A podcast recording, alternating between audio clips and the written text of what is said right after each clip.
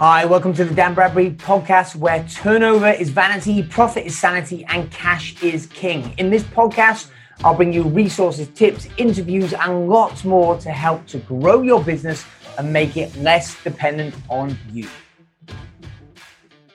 Hey guys, Dan Bradbury here. Super excited to be welcoming back for another interview, Mr. Carl Allen. For those that don't know, Carl is major corporate deal maker, has facilitated over 48 billion, that's with a B, dollars worth of M&A type transactions over three decades. That's hundreds of acquisitions and sales. So with that said, Carl, welcome back.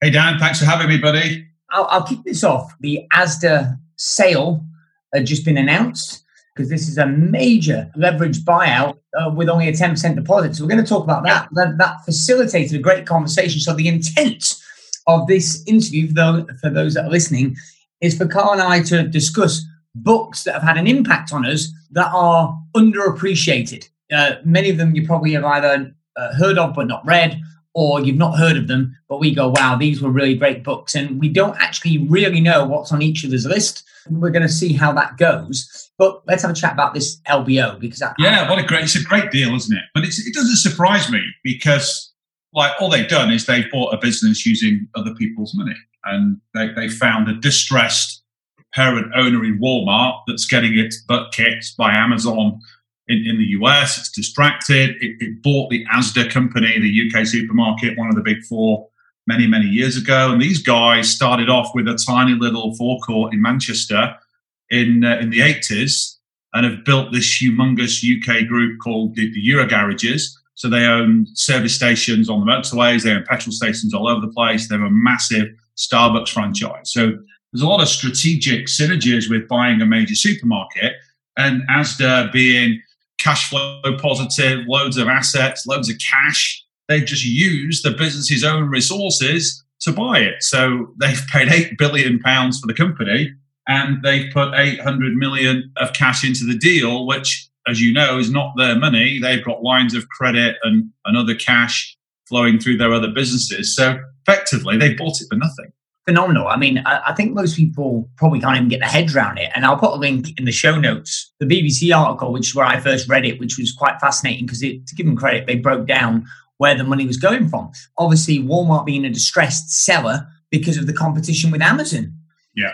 And then I commented, how long until Amazon goes the way of Standard Oil? Standard Oil, for those who don't know, being uh, John Rockefeller's company and uh, and arguably the, the, wealthiest man who ever lived in modern history in today's yeah. adjusted terms. And you you responded, great point. Lots of parallels between Rockefeller and and, uh, and Bezos. And so yeah. let's have a chat about that. So as it stands, I believe at the moment, Bezos is the uh, wealthiest man in the world today. Where, where do you see that going? Because uh, they are dominating, or certainly big tech is dominating the world what Bezos is doing, I, I, think it, it kind of ebbs and flows between Bezos and, and Elon Musk, doesn't it? Because Tesla popped hugely in, in the stock market. But, you know, Bezos, I think, over the past few years, he's been the richest guy in the world because of his ownership of Amazon. And Amazon continues just to dominate and to completely get into every particular sector. So I, I think Amazon are the modern day technology retail version of, of Standard Oil. And, and, I see a lot of parallels between, you know, Rockefeller. Uh, you know, we were talking about his book on. So I've read that book, I think, three times. I've got numerous books up there on my bookshelf about Bezos. Everything Store's a great book. Bezonomics is a great book. And when, you know, when you read these books, and it kind of talks about Amazon's strategy and what they're doing, Amazon, is have you read you've read good to great by jim collins phenomenal book. In that book he talks about the flywheel which is about a set of things you do in your business consistently over and over again and the momentum keeps spinning and goes faster and it drives profit and growth in all the other areas. So what amazon have really done is dialed in that flywheel and they're able to use that internal kind of operating system way of doing business to penetrate all these different industries. And and what i love about amazon is they're growing the smart way. They're growing not just organically, but they're growing by acquisition. When they realized that all of their book readers were listening to books, they didn't invent an app. They went and bought Audible. Let's go buy the customers, buy the technology, buy the growth. When they realized that all their customers were shopping at Whole Foods, they went and they acquired it. They've got the cash flow and the chops to buy these businesses, integrate them, and then cross pollinate all of those customers and all of those products and services across this global customer footprint. So I think Amazon is completely changing the world. And the company reminds me of Standard Oil and Bezos and Rockefeller for me, they're, they're brothers from another mother. Well, I mean, this, this, is something that I find fascinating because I don't know, I don't know who said the quote, but history doesn't repeat itself, but it sure does rhyme. And yeah. uh, and that's probably perhaps perfect segue into the first book. People go, "Oh, I don't know what's going on right now, and where's the world going?" And, and of course, there's no guarantee where the world's going, but the, the, parallels between Bezos and Rockefeller. I mean, if you haven't read this book, I know you will have, Carl, but um, Titan by Ron Chernow, it, it, like, very famous author, great writer. This is absolutely spellbinding, but how he yeah. brought up the railroads so he could control the supply chain of the oil from being drilled out the ground to the market and how he could block the competitors. I mean, this guy was oh, one ruthless cutthroat oh, yeah. MF. You know, so so that's that's my first book on on the books we're going to go through today. Um, Titan. If you want to talk about a well a, a titan of industry, right? I mean, he was the one, and that's where it's interesting because uh, the fascinating thing about that book, Carl, which I know you know as well, Standard Oil was his company that got so big, and then the U.S. government brought in laws to break up Standard Oil. Yeah, around 1912, somewhere around that. But actually, in breaking it up to try and get rid of some of his power, actually made him wealthier because the sum was bigger than his part. And a lot of people don't even know that most of the petrol companies, the oil companies in the world today, are descendants of Standard Oil.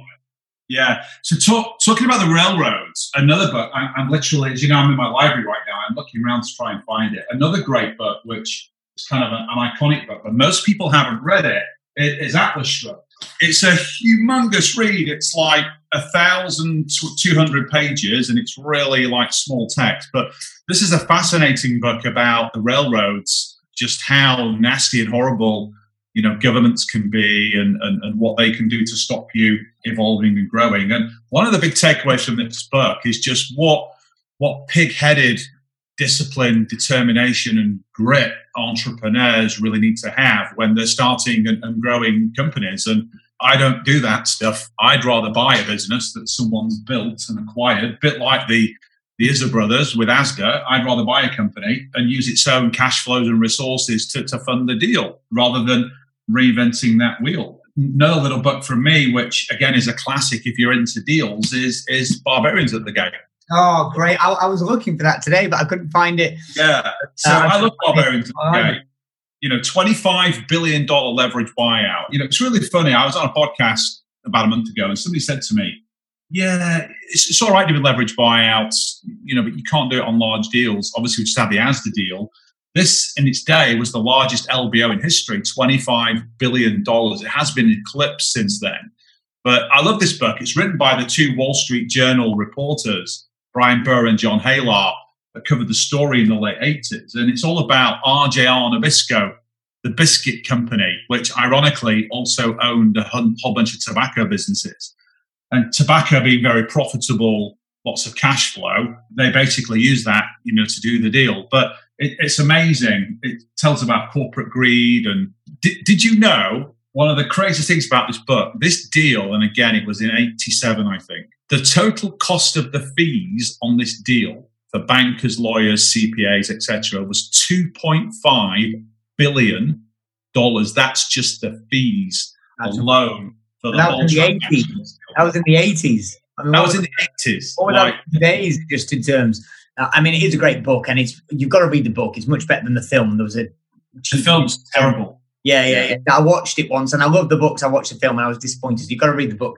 That Barbarians at the Gate was the height of the uh, the LBO world. Again, LBO for those that are listening, if you don't know, means leverage buyer. I messaged somebody, a friend of mine, who was a uh, owned a private equity group with over a billion dollars under management when he was running it, and I said, "Oh, what do you think about this Asda deal?"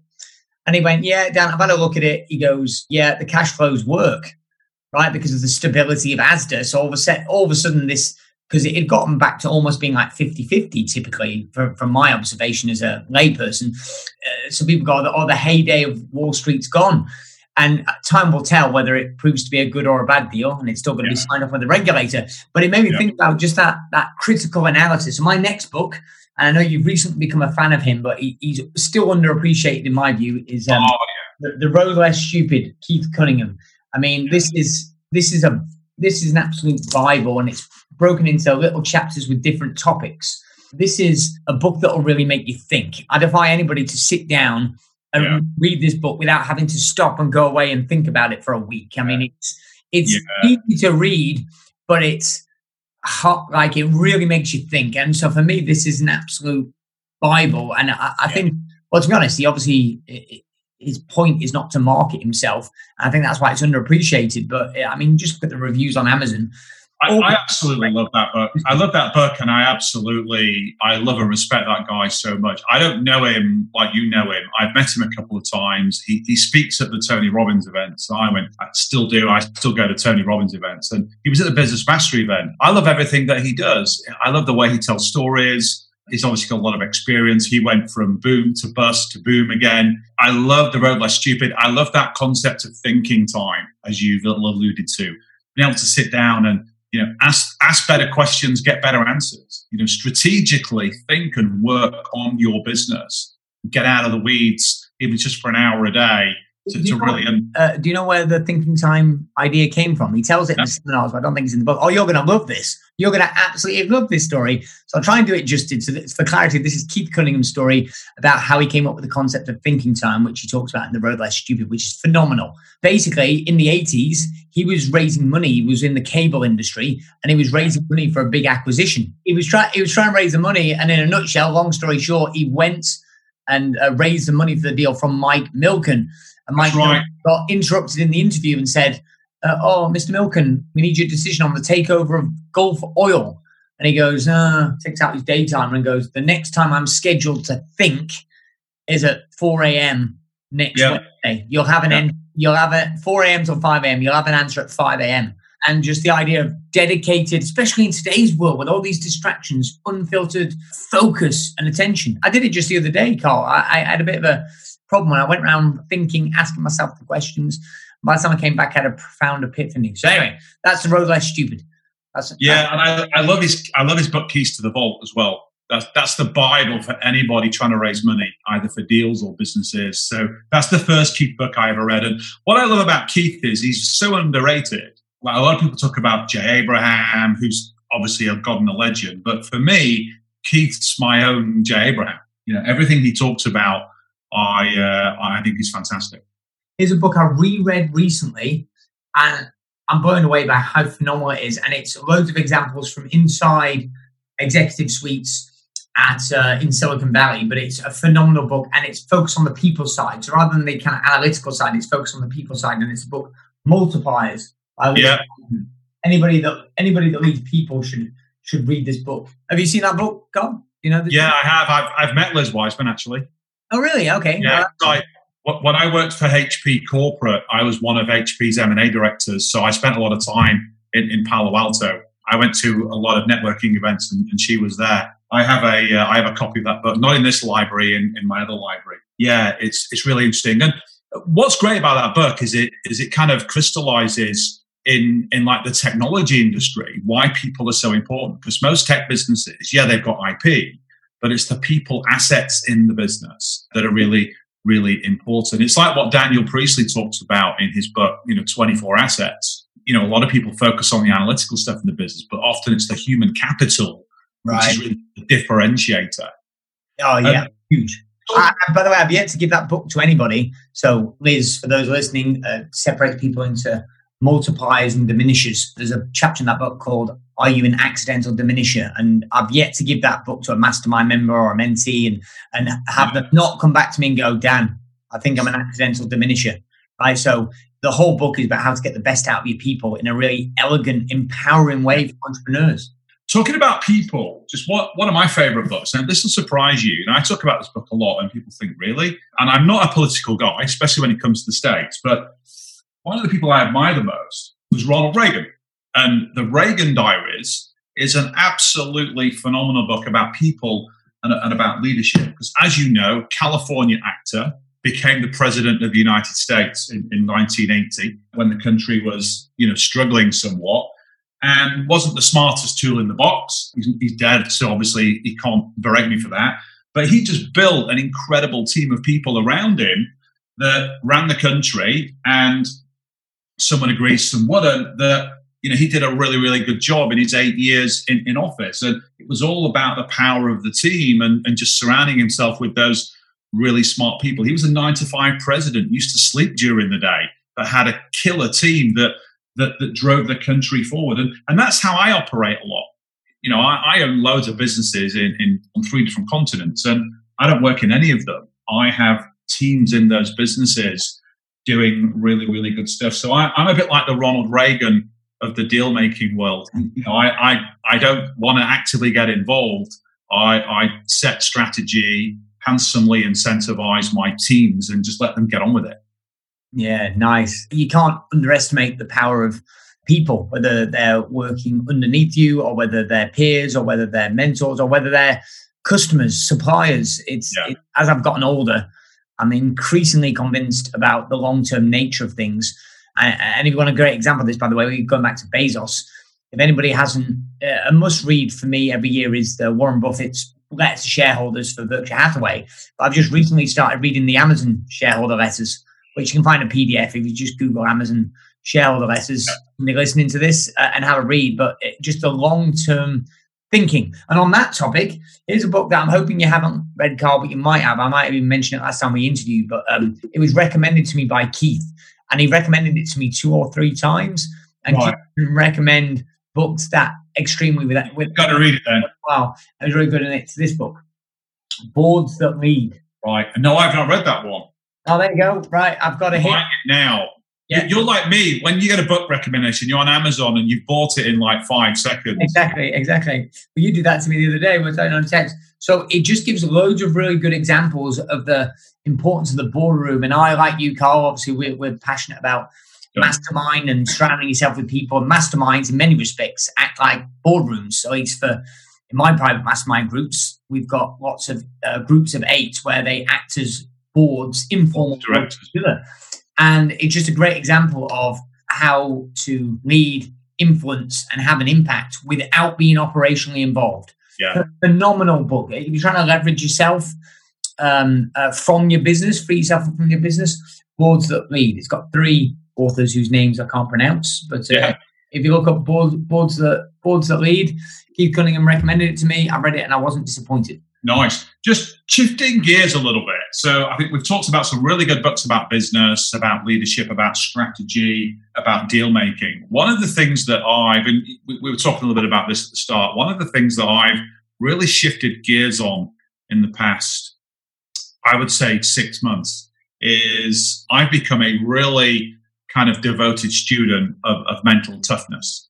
And I've, I've read probably 50 books in the last year around you know fortitude and grit and mental toughness. And for a long, long time, Barbarians at the Gate was my favorite ever book. But there's a book that I read it in September of last year. I've read it three times since. Uh, I read it nearly every month. And it's a book that really epitomizes what I'm trying to do in my life in, in, in terms of really becoming the most mentally tough grittiest, determined person that I can be and, and show up and play full out in all areas of my life. And that book is is called The Iron Cowboy. It's written by a guy called James Lawrence. And this guy, what this guy did, Dan, I don't think will ever be repeated, you know, in our lifetimes. I know I'm I'm older than you, but what James Lawrence did, he was an ultra marathon athlete. And what he did is uh, he decided to do Ironman. So an Ironman, as you know, it's like, like a, a, two two mile swim. Then you've got to uh, you've got to cycle like 112 miles, and then you've got to run a full marathon, and you've got to do all in a day without stopping. So this guy did 50, five zero Ironmans on 50 consecutive days in 50 consecutive states. So he started off, I think, in Hawaii, did a whole Ironman, and then he flew on two hours sleep, then did the next one, and did 50 Ironmans in a row. And what's really interesting is on the third day, he's lying by the side of the road in the marathon phase, in tears. His feet look like they've been put through a wood chipper, and he's bleeding and he's in so much pain. But he says, you know what? I got one more step. I got one more step. And he gets up and he walks one more step and then one more step. And he does it over and over and over and over and over again. Finishes the day, then does 47 more Ironmans with that kind of mindset. And I've deployed that, that little nugget in all areas of my life every single day. When, when I want to quit, when I want to give up, when I don't want to keep going, I just say to myself, you know, I got one more. I got one more deal. I got one more thing. And it's incredible. And it's a big, bold, huge statement for someone like me that reads 100 to 150 books a year. I've read thousands of books in my life, but that's the greatest book I've ever read. I, have just, I've literally just ordered it. I've just, I've just hit. Hold on. It's mind blowing. I, I know I've not watched because uh, there's also the documentary of that I think on Netflix or certainly on Amazon Prime as well, which we're checking out. And so we're getting tangential, but it's kind of fun. I detest Clubhouse. I'm not a fan at all. But some, good. Well, I'm glad we're, we're, we're, we're aligned there. However, I must confess, some, a friend of mine texted me, Lisa texted me and said, You've got to jump into this Clubhouse room because everybody, it was an entrepreneurial group, but everybody was talking about ultra marathons and, and, and like serious endurance events. So I jumped on, and there, there were a few people on there, reasonably heavyweight, successful entrepreneurs.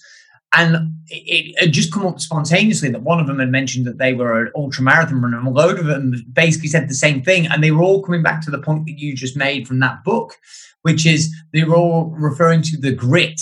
And uh, this guy on my wall here, uh, a guy called Richard uh, Davis, is an ultra marathon runner, got a, several tremendously successful businesses, facilitated over half a billion's worth of property transactions. So he's big in residential and now in commercial property uh, in Bournemouth.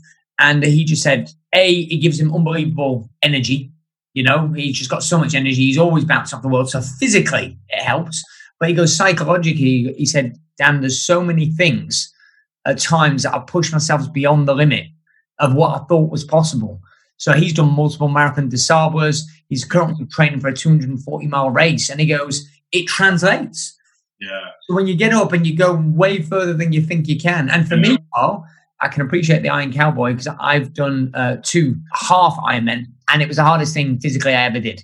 Yeah. Um, and I remember finishing that range, and it took every ounce of me to finish that half Ironman. I'd have yeah. to 99 more to be up there with the, the Iron Cowboy.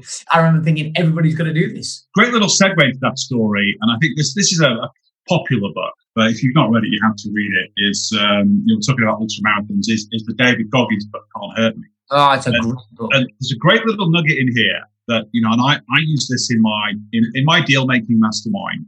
You know, I, I use this story where you know Goggins, if you don't know him, I think he's one of the only people that's passed all of the special forces training programs all over the world. So SAS, GSG nine in Germany, Delta Force, Marines, all that stuff, Navy SEALs, and then runs ultramarathons now for fun. And there's a little takeaway in here, a little nugget. We talked about the cookie jar. And what he talked about is when you go through something in life that's tough, and you're thinking, I can't do this, he has you think back to other, other times in your life when you faced adversity and you powered through and you got the outcome that you wanted. He calls that the cookie jar, reaching into not a physical cookie jar, but a mental cookie jar and anchoring physically that feeling to get you through. And, and I think that's what James Lawrence did in the Iron Cowboy. You know, that's what, you know, I did. What I did 75 hard last year and I busted my knee with a week to go and, and use that, that grit and that toughness just to power through the pain, just to complete it and get the job done. So I think for you to have done a half Ironman, you know, that's a big physical anchor. That's a big result where you're only going to be able to go up from that. So that's your little mental cookie jar moment. You know, when, when you get into a tough time, if you ever decide to go for a, for a full one. I don't know. I'm going that crazy. And talking about going for a full one, I, I, we're on a schedule today, Garland. Unfortunately, we are now out of time, and I've got more books I wanted to discuss. But I think we're going to do it again. Have to push pause for now and do it again. But yeah, I've certainly enjoyed doing some of those books, and I've definitely got a few more. And I, am confident if we have a round two in a few weeks' time, I can get a few few books that you haven't read that are, in my opinion, classics. So uh, yeah. Uh, let's do it again. So uh, I will bid you farewell. I hope you enjoyed that episode. Three things you need to do now. Number one, make sure you subscribe to this podcast so you do not miss an episode. Also, get on over to Amazon to get a copy of my latest book, Turnover is Vanity, Profit is Sanity Nine and a Half Steps to Improving Your Profits and Cash Flow.